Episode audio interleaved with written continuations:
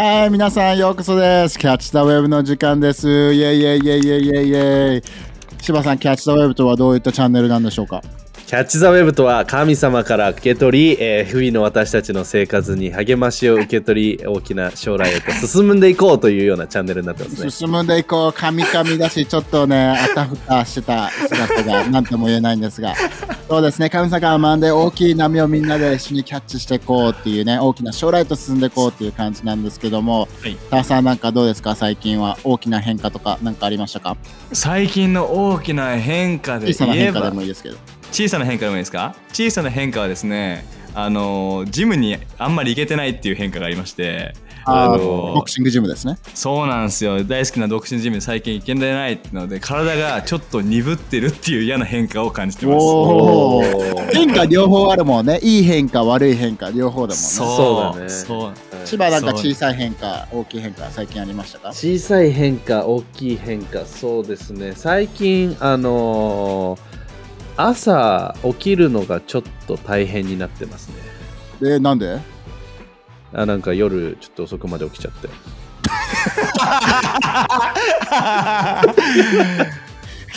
すごいシンプルな方程式。ななんかさ、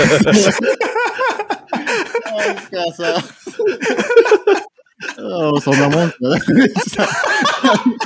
当たりまあ当たり前だろうと思って確かになそうなんだよな夜遅くまで起きてると朝起きるの大変なんだよなもう毎日夜しか寝れないですって言ってるようなもんだ確よね。かにそうだよな僕うん幸先いいじゃん、芝。おもろいいなそやれそういう感じでいいですね。そういう感じでいいですね。そういう感じでいきましょう、皆さん。そう、でも最近ね、うんリーダーシップについて話してるけど、今日はポジティブな変化に、はいということの大事性、リーダーとしてポジティブな変化にはいっていう、ネガティブじゃなくてね、ポジティブなその変化についていこうって感じなんだけども、うん。二人はちなみに変化についていく、何か変化を好むタイプですか？好まないタイプですか？ターさんは。ものによりますっていうのが答えだけども、あのー何か大きすぎるち変化に対しては少し心が重く、あの、心がっていうか、あの腰が重くなるっていうのはあるかもしれないな。芝はど一般的に、全体的に言ったら変化は好きですね、僕は。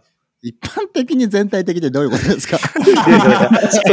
もちろん物に、物によるっていうところは俺もあるんだけれども、でも変化が好きか嫌いかで言ったら変化は好きっていう意味でした。あ、好きなんだ。うん変化好きですね。ワクワクしない違う感じの観点な質問から言うと、うん自分なりのルーティンとか自分なりの固定概念、考えっていうのはさ、価値観的に持ってたりするわけじゃん。あの、それを崩すのは好き？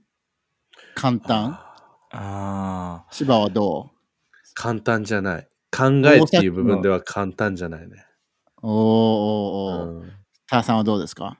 あ。あの、自分から変えるのは大変だけど、それを崩された時は簡単になるって感じかな。ああ、あー。なるほどね、なるほど。えどういった時に心崩されるの？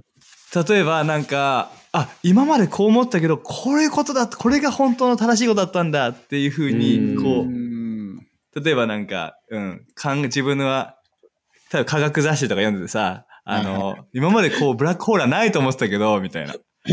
あったんだみたいな。ああ、なるほどね。あのそういう。そういうなんかこう考えが、信じたものが変わるのは好きだけど、これを変えなきゃいけないとか、ああの、そういう風になると、あ、難しいってなっちゃう。うんじゃあ、例えば、ポジティブな変化に入っていうことで言うと、うん。なんかその自分の習慣とかがさ、あまりよろしくない時もあるわけじゃん。それこそさ、うんうんあの、寝ぶ夜更かしをしてしまうとか、うん。あの、歯ブラシをし忘れてしまうとか、うんあの、良くない習慣をいい方向に変化をもたらさなきゃいけない時ってさ、多々あるとは思うんだけど、うん芝はそういうのに対応しやすい人？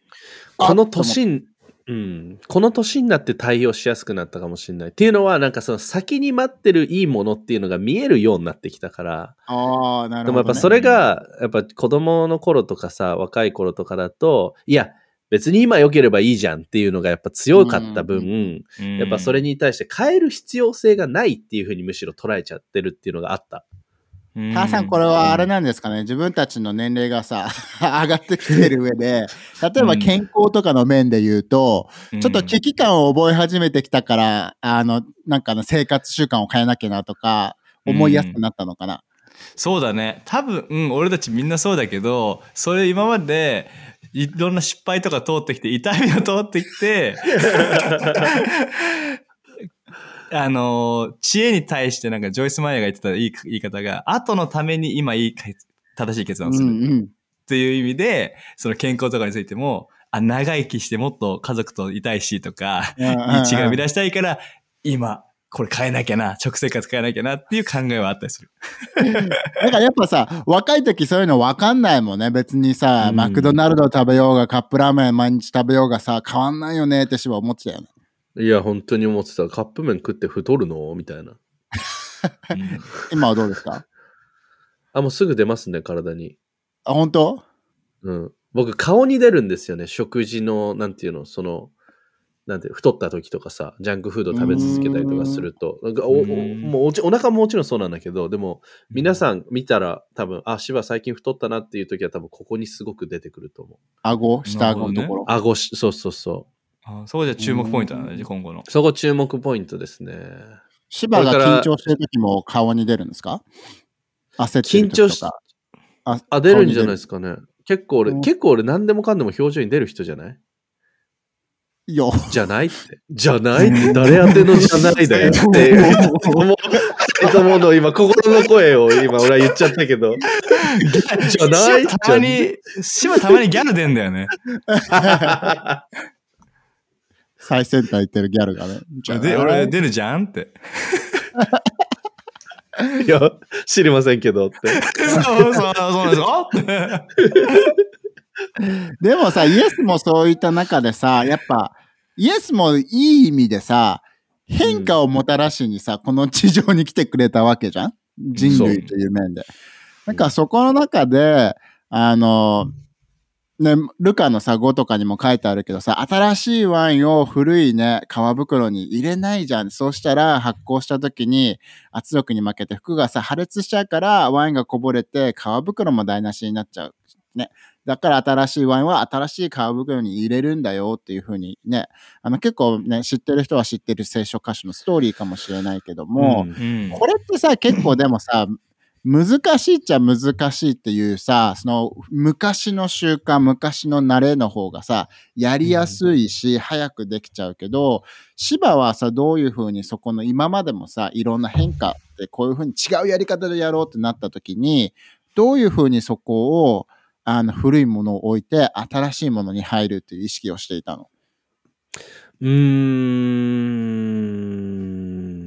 意識していたかななんかもしかしたら自分は そこ、そこに対して、なんかむしろそれで行こうっていうことに対して、はいっていうのが言いやすい性格なのかもしれない、俺の場合は。そうそう。だから、なんか、あ、それがいい結果を生み出すんだったら、それ行きますよって。でも、その過程の中で、その新しいものを学ばなきゃいけないとか、なんか、あるじゃん、今でもアプリ、新しいアプリ導入しますとかさ、このシステムにしますとか、やっぱ俺そういうの今のチ中でャレン、ジはね、ベースキャンプ。俺もそその時に、そう、はいっていう風には言ってるじゃん？まさしも言ってると思うんだけれども、でもそこに対しての自分が適応するっていうところでの難しさはいつも葛藤してる。ああ、なるほど、そうだから変化に対してはいとは言えるんだけど、学ばなきゃいけないプロセスでいつも自分は、あの、戦う。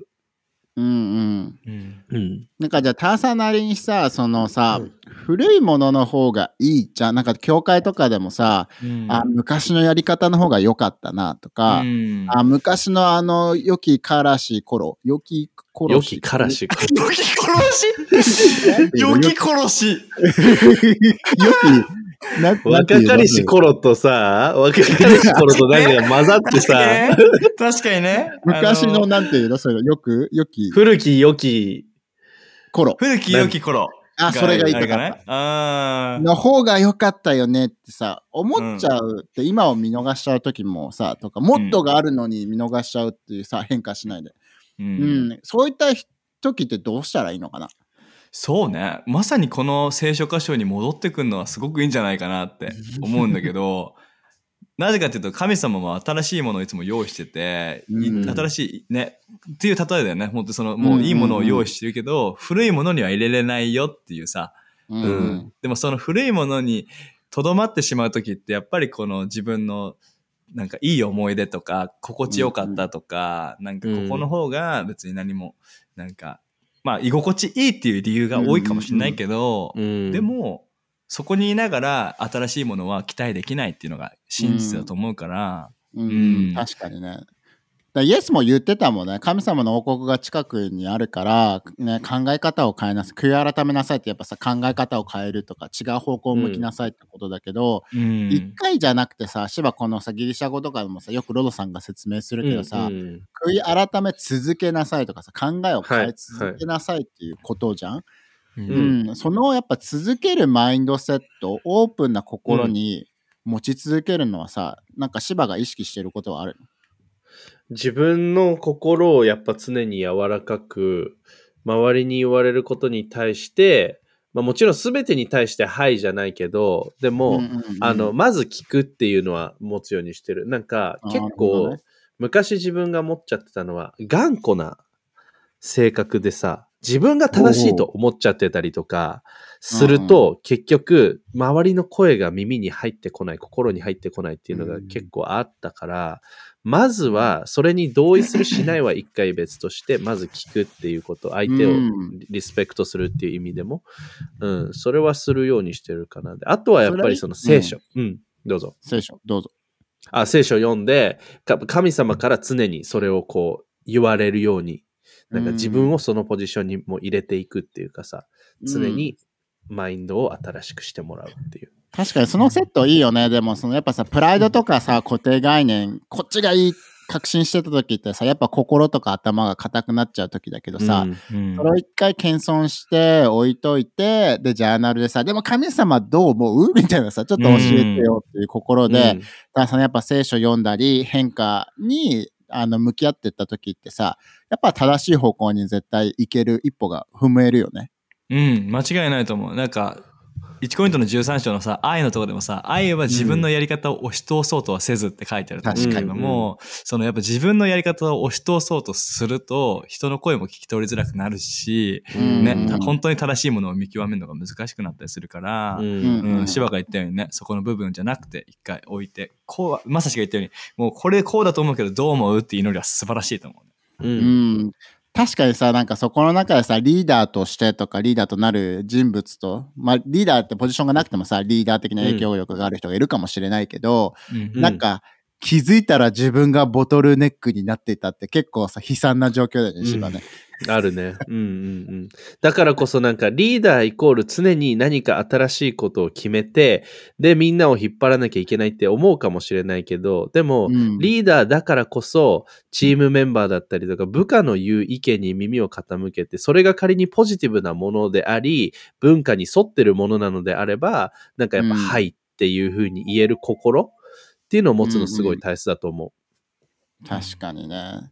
そこの中でさ、そなんて言うんだろう、そのさ、変化に対応できるリーダーというかさ、う。うんそこの中で、じゃあ他の人に耳を傾けるのもそうだけど、他の人が声を上げやすいようにするためにはどういうふうにさ、環境って整えてあげることがターさんはさ、意識している？うーん、すごくいい質問だよね。そのもし自分の考えだけは正しいと思ってたら、誰の意見も言わせないようなミーティングの仕方だったりとか、あの、話の運び方をしてしまうけど、ね、多分テーブルの上に自分の考えを置いて、こういうふうに考えてるけど、うん、みんなは何か補足できる考えあるとか、なんかこっちから促してね、あの、うんそしてそれ言われた時に、もしそれが方向性と違かったとしても、うん。あ、の、あ、素晴らしい意見だね、ありがとう。でも今日はこっちの話をしてるから、こっちの方向についてだから、とかっていううんそうな、なんかやっぱこう、ふ含んで、えーうん。そしてそこをね、認めて受け入れて方向を示すっていうのが大事かなとは思うかな。うんうん。確かに。そういった環境をやっぱリーダーっていうような存在の人が常にやっぱね整えておくっていうことが声を上げやすい発言しやすいことになると思うけどでもやっぱリーダーとしてさあのジョン・マクセルも言ってるけどさリーダーが変われば組織が変わるとかさ、リーダーが良くなればみんなが良くなるっていうふうにね、言ってるけど、芝はどういうふうにやっぱりリーダーとしてキャンパスをね、あの東京ウェストのキャンパスをリードしている存在だけども、うん。どういうふうにそういったものの自分の物事の考え方っていうかさ、変化に敏感になろうとかさ、置いていかれないようにしようっていうふうになんかさ、心がけてることはあるの？なんかやっぱりそのもう今話してたけれども自分自身の頭と心を柔らかく持って自分が誰よりも優れてるっていうふうに考えるのは予想っていうのはある時に思ってうん。そ もそもそもそもそれってすごく間違ってると思うから自分よりも優れてる人っていうのは周りにやっぱりいっぱいいてでもそのうん。リードする引っ張っていくっていうその特権を神様から任せられたっていう部分はあるけれども、うん、でもあくまでも俺らはチームだからこそ、やっぱそこに柔軟になっていくっていうのが一つと、あとすごく言われて印象的だったのは、俺たちは人を変えることはできないけど、自分を変えることはできる。でも自分が変わることによって生まれていくいい変化っていうのがあるからこそ、やっぱり自分をよく変化させる、自分をよく変えていくっていうことに、やっぱりあのコミットし続ける、柔軟になり続けるっていうのは、あの自分がそのキャンパスをリードする上でいつも心がけてること。確かに。うんでも、ターさん、それいいよね。まず自分がどう変われるかなっていうね。人、なんか自分は変わらないとか、これはもうそういったやり方はしないとかさ、うん人に指をさすだけじゃなくて、自分がじゃあどう変われるかなっていうさ、物差しって大事だよね。リーダーシップの面で。本当そうだね。もう、本当人を変えることっていうのはみんなも多分体験したことあると思うけど、多分ほとんどできないし、うんで、も、そういうと、そういうふうに誰か変わってほしいって思う時って大体自分が変わるべき時だったりとか、そういうことあると思うんだけど、そう。でもそれで結構、精神的にも感情的にも、ちょっとなんか痛い時だと思うんだよね。うんうんうんうんうん。それでもでも自分を変えるための祈りをするというのはすごくいい、大事だなと思う確。かに。だしさ、やっぱなんかうまくいってないなっていうリーダー、自分もそうだけどさ、うまくいってないなっていう時ってさ、やっぱ人のことあんまちゃんとね、理解できてない時がないしば。うん、そうだね。他の人のなんか状況っていうかもう自分自分になっちゃってるみたいなね。そうそうそうそう。やっぱ自分でいっぱいになっちゃってて、うん、うんもう今言った、本当それです。大丈夫？芝疲れてる。疲れてない。疲れてない。今もう、あの、それないって言われて、まさしにね、俺が言おうと思ったことを補足でまさしが全部言ったと思って、そうそうそう自分自分にいっぱいになっちゃってるっていうさ。すいません。喋りすぎました。ごめんいや、なさとんでもないです、本当に。喋ってください。い。喋ってください。じゃあ、芝もう一回違う質問しますよ。はい、お願いします。あの、変化とかいうんう時に想像力を聞かせるっていうのはどれぐらい大事？おー、すごく大事。やっぱりその、その変化の先、最初にも言ったけど、変化の先に待ってるものが何なのかっていうことをうん考える。うんここでこれを変えることによって、どれだけ素晴らしいことが先に待ってるのかっていうものをまず自分が、あの、想像できるかどうか。そしてその想像を周りに見せてあげることができるかどうか。そこ、で、やっぱ自分自身がへポジティブな変化に入って言えるリーダーシップ、そしてそのチーム組織がそれに一緒に乗っかってくるっていうことが相乗効果として生まれてくると思う。じゃあまずさ、リーダーとしてさ、変化を好むっていうことは、ただこれ大事だね。拒むんじ。ゃなくて好む。お結構ライブね拒むんじゃなくて好むが大事だよね。うん、すごくそれは大事だね。いい、いい、いい言葉ね。変化を拒まず、拒むのではなく、好むっていうね、いいね。うんうんだし、そこの中でやっぱさ、変化っていうのをリードしてる上でさ、みんなと一緒にやっていくわけだから、うん芝のなんか意識してることで、そのチームと一緒にやっていくっていうさ、自分だけ変わって自分が引っ張っていこうってよりかは、みんなで一緒にやっていこうっていうのを、どういうふうにみんなのインスピレーションだったり、モチベーション、変化に対するモチベーションを与えているの、芝は。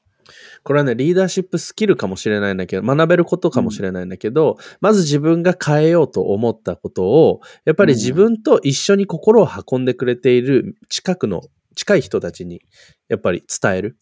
で、うん。彼らもそれに対して、はいっていう、その、うんなんていうの、ビジョンを見せて、インスパイアしてあげて、よし、うん彼らも一緒の同じ船に乗ってきた。っていう風になったら、ね、次にまた、あの、そこにいるチームの人たちに伝えて、で、彼らがそれ。れをはいっていう風になったら、今度そう、もう組織がそういう風になるみたいなさ、文化が変わるみたいな。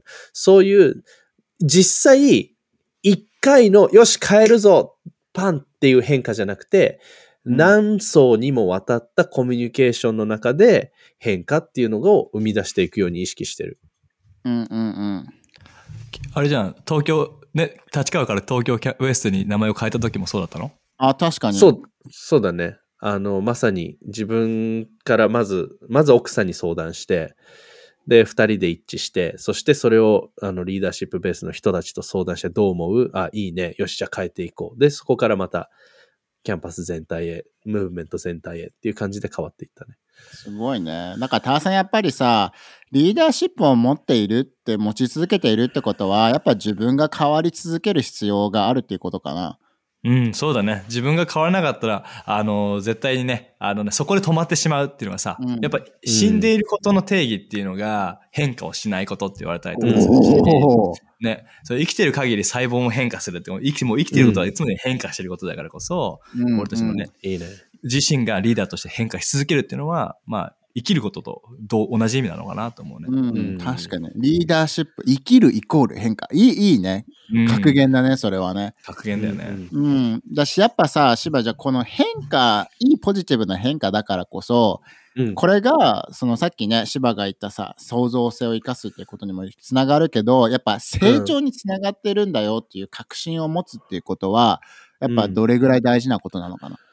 やっぱりその先にね、さなんかそこの、今現状維持、変化を生み出すってことは別に現状維持をさせたいわけじゃないと思うからこそ、うんこれによって、うん、あの、何か成果がある、ね、成長がある、あの、あなたにとってポジティブな、あー身を見ることができるっていうのを、やっぱり、うん。うんうんあの、確信して、あの、伝えて前に進ませるっていうことがすごく重要なんじゃないかなと思います。うんやっぱりさ、やっぱ変化を拒んだ時のさ、結構やっぱ面白いエピソードとかもさ、あうん。の他の企業とかさ、この歴史とかを見ていくとさ、いっぱいあるけどさ、そこはなんか、結構面白いなと思うのは、マイクロソフトの CEO の人がさ、2007年にさ、うん。iPhone が大きなマーケットシェアを獲得する見込みなんてありえないって言ってるけどさ、うん。ターさんだったらそういう風な状況とかさ、この人になんて伝えてあげたい？いや、もうタイムスリップできるとしたら、この人のとこ行って、とんでもないことになるぞ。って。うん、で、本当に励ましたいなって思うよね。多分もしかしたら、その可能性を見れなかったのかもしれないし、うん。うん。うん、これがどういう影響をもたらすのか見えないからこそ、今のまま、現状がこのまま続くって思ってたからそういう言葉が出たのかもしれないけど、うん。うん。うん興味深い発言だなと思うよね。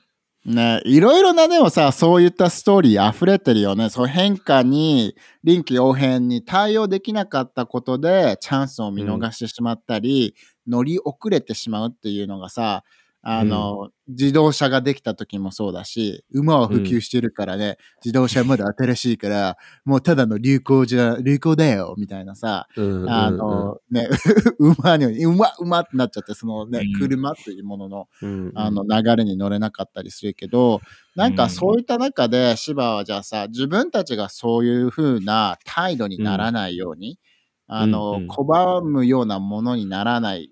でもちゃんと見極めるいいものなのかうん悪いものかっていうのは、どういう風にその先見性を持ってやっていくことができるのかな？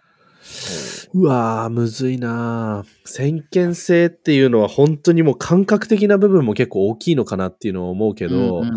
でもやっぱりその世の中見ていくとさ、その変化に対していち早く対応するグループ、うん。あと周りがこう、あ、なんか変わってきた。で変化し始めるグループ。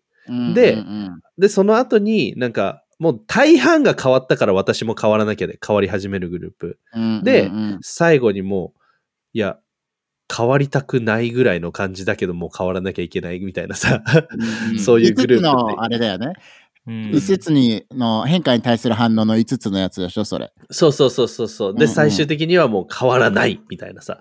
うんうんうんそう。その5つのパターンみたいのがあると思うんだけれども、でも、うんうん傾向としてやっぱ見ていくと、まあ、すてにおいてじゃないかもしれないんだけど、でも、一番最初に波に乗っかった人って、やっぱりその、大きなチャンスを受け取ってる、大きなチャンスに出会ってる可能性、確率も高い。うん。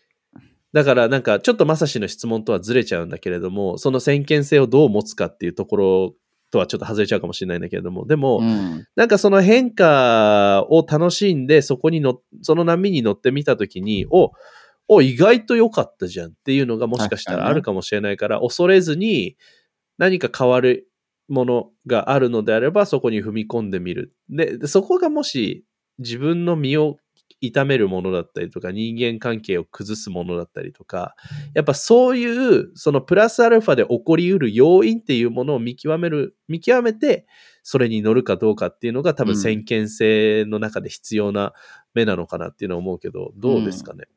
でも、キャッチ・ザ・ウェーブというタイトルもそうだけどさ、波っていう考えると、それすごい大事だなと思うのが、待ってたら波ってね、過ぎ、通り過ぎちゃうかもしれないし、やっぱ前もって、あ、ここら辺に波が起きるんだなとか、あ、こういう風になっていくんだなっていうところで、ポジションをしね、いいところに取らなきゃいけないっていうふうに思うんだけど、このやっぱ、あの、芝が言ってた5つの反応、変化に対する反応が、ターさんちょっと5つ説明してもらえますか、この。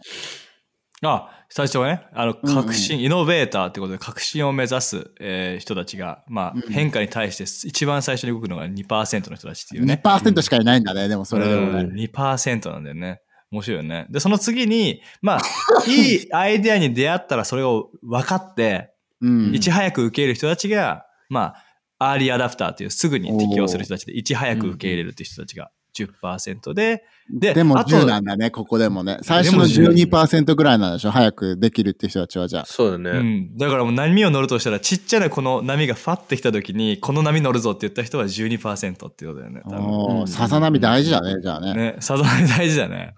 で、次の60%大半が平均的に受け入れる人たちで、うんまあ、うん。いいと思うけど、大きな反応が出るかどうかを待つ人たちがいて、うん。で、その後はね、あの、最後に受け入れるっていうね、20%の人たちが、うん、まあ、みんな変わったなら、じゃあ乗るかっていう感じの、ねほとんど波の終わり際にうんうんうんうん乗るような感じで、あとはなな8%の人が波に乗らない人っていう。うん。うん決して変わらない。うん。ちょっとみんなに質問したいのは、これ結構全体的なね、全世界的にこういう人が多いってことかもしれないけど、日本って考えたときに、うん。このパーセンテージは正しいと思う。それとも、もうちょっと日本だったらこっちの方が多いんじゃないかなっていう、芝的な感覚はどう思う？うーん、でも慎重だよね、日本人っていうのは。なんかやっぱりうんうん。周りを見て自分がどうするかっていうのが決断の大きな要因になる、なってる、あのーからこそ、国民性としてもあると思うけど、みんながやってるから私もやるっていうのがやっぱりすごく大きな、あの、決断の要因になるから、どうだろうね。多分3番、4番らへんが日本人はすごい。か、後から最後に受けられるのが多いっていうふうに思う。うん、そうだね。だパパーセンテージ的にはまあまあまあ、えー妥当なのかなと思うけどね。60%、うん平均的に受け入れる、最後に受け入れるが20%っていうさ。うん、80%がそこっていう感じ。そうそうそうそう。なんかそこの変化を簡単に生み出す、変化うんに沿いやすくなするために、なんか何したらいいんですかね、柴さん的には。変化を生み出す方法ですか？うん。一つ目的にできることは。まあ、あの、ここで、あの、準備してたのは、その模範を示して自分が変化になって文化になっていくっていうところだけれども、うんうんまず自分が、あの、それをしてみるっていうところが、うん。リーダーシップの中でね、リーダーシップって結うんう局、ん。ついてきてる人たちにも影響を与えていくことだからこそ、うんうん。まず自分が、だ、お前ちょっとやってよじゃなくて、あの、ちょっと俺がじゃあそれをちょっと変えてみるわっていうところから、うんあの、あ、こういう結果があったよっていうのを示すことができるのであれば、必然的についてくる人たちも、あ、うんなるほど、それだったら私もその変化乗りたいですっていうのが増えてくるんじゃないかなと思う。いいね。やっぱいい態度で喜びを持って、あの、そのね、いい文化を運ぶ文化になっていくっていうのは大事だよね。うんうんで、二つ目なんか、ターさんありますか？おすすめするとしたら。そうですね。もっといい将来のイメージを描くっていうのは、その変化を簡単に生み出す方法で、何かじゃゃあ変化を起こしたいならば、その先にあるこれ、今までこう言ってたらこういう結果になると思うけど、こっちにやったら、こんなことが起きて、こうなって、うんこうなるんだよっていうのは、確かすごくやっぱ聞いてる人としたら、そっちの変化行きたいなって、ね、うんビジョンやっぱ大事ってことだよね、そうなるとね。すごく重要だなって思うね。うん。三つ目は芝。三つ目は、あの、何、what じゃなくて、なぜ、why ってい英語でうところ。英語にする必要ないじゃん。それワットよりも、ワットよりも、なぜ 混ざっちゃった。what よりも why。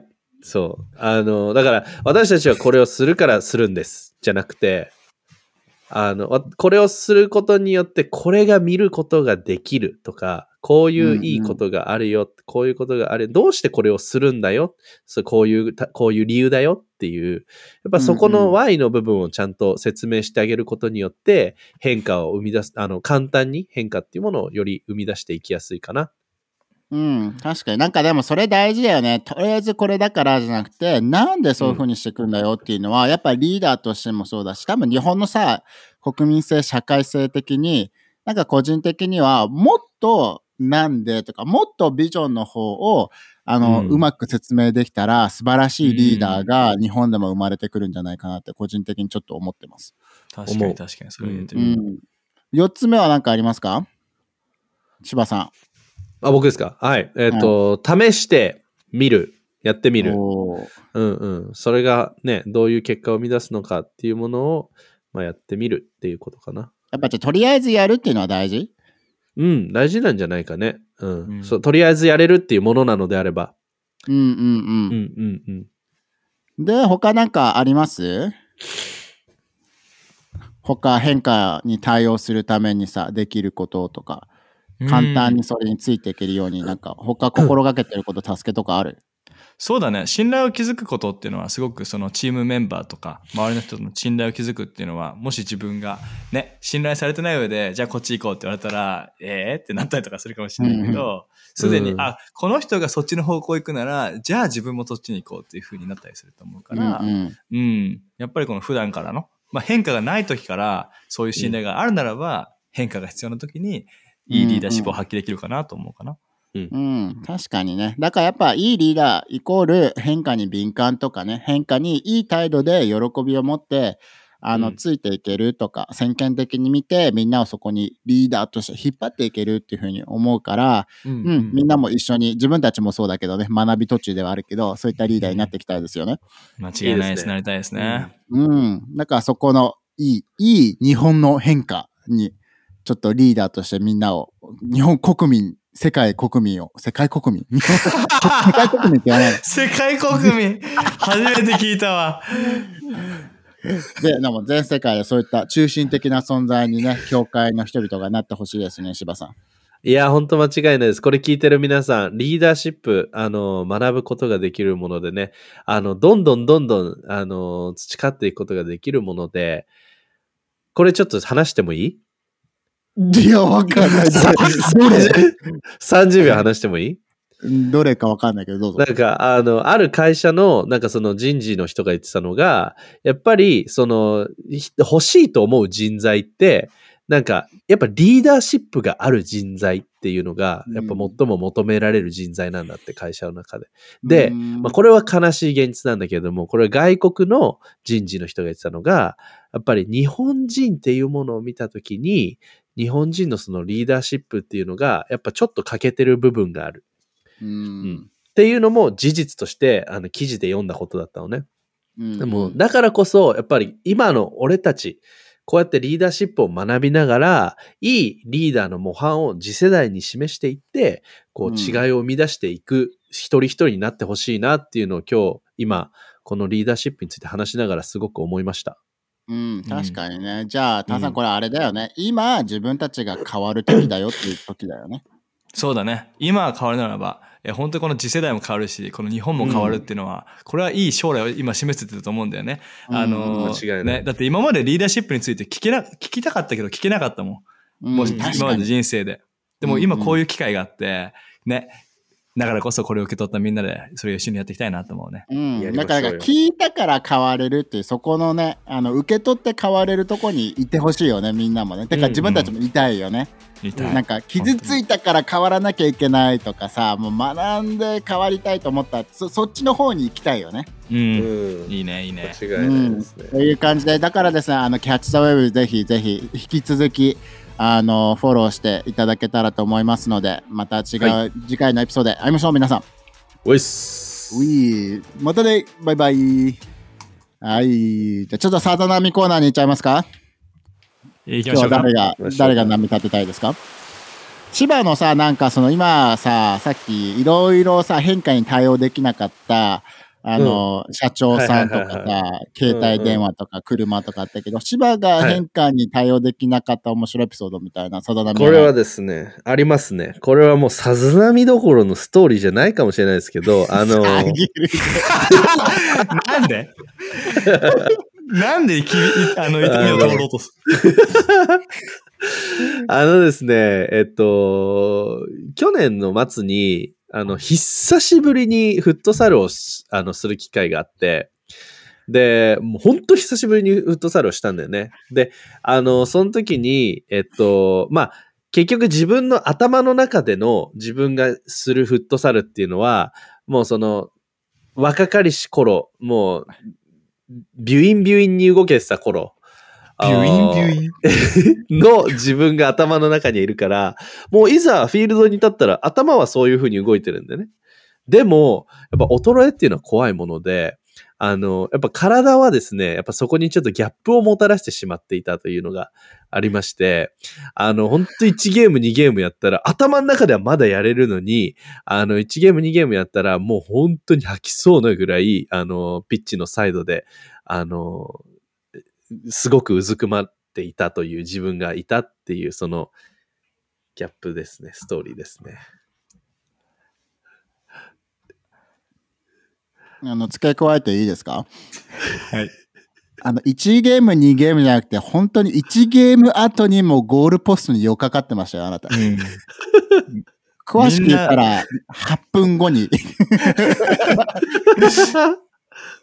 8分後にはかかったけど、俺ら2時間あったからね。2時間2の最初の。2時間のうちの最8初の8分でそれやっちゃってたんだよね。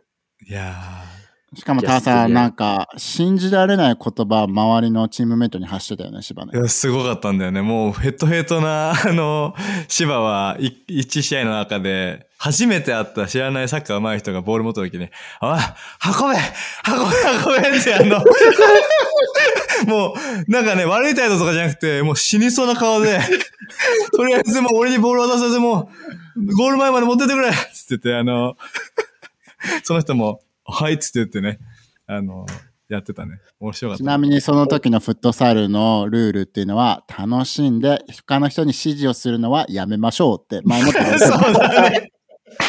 ハウスルールがあったね。うん面白かったな、あれ。素晴らしい何サザナミでしょう今のエピソードはターさんいやー今ですね、ちょっと、拳1個分ですね。あーおーおーおーおでも俺とタスケの補足でどれぐらいになったかな今のストーリーね今の俺たちの補足で多分北斎じゃないおーチームワークですね。3週連続引っ張るなって。チームワーク。大波だから、北斎は。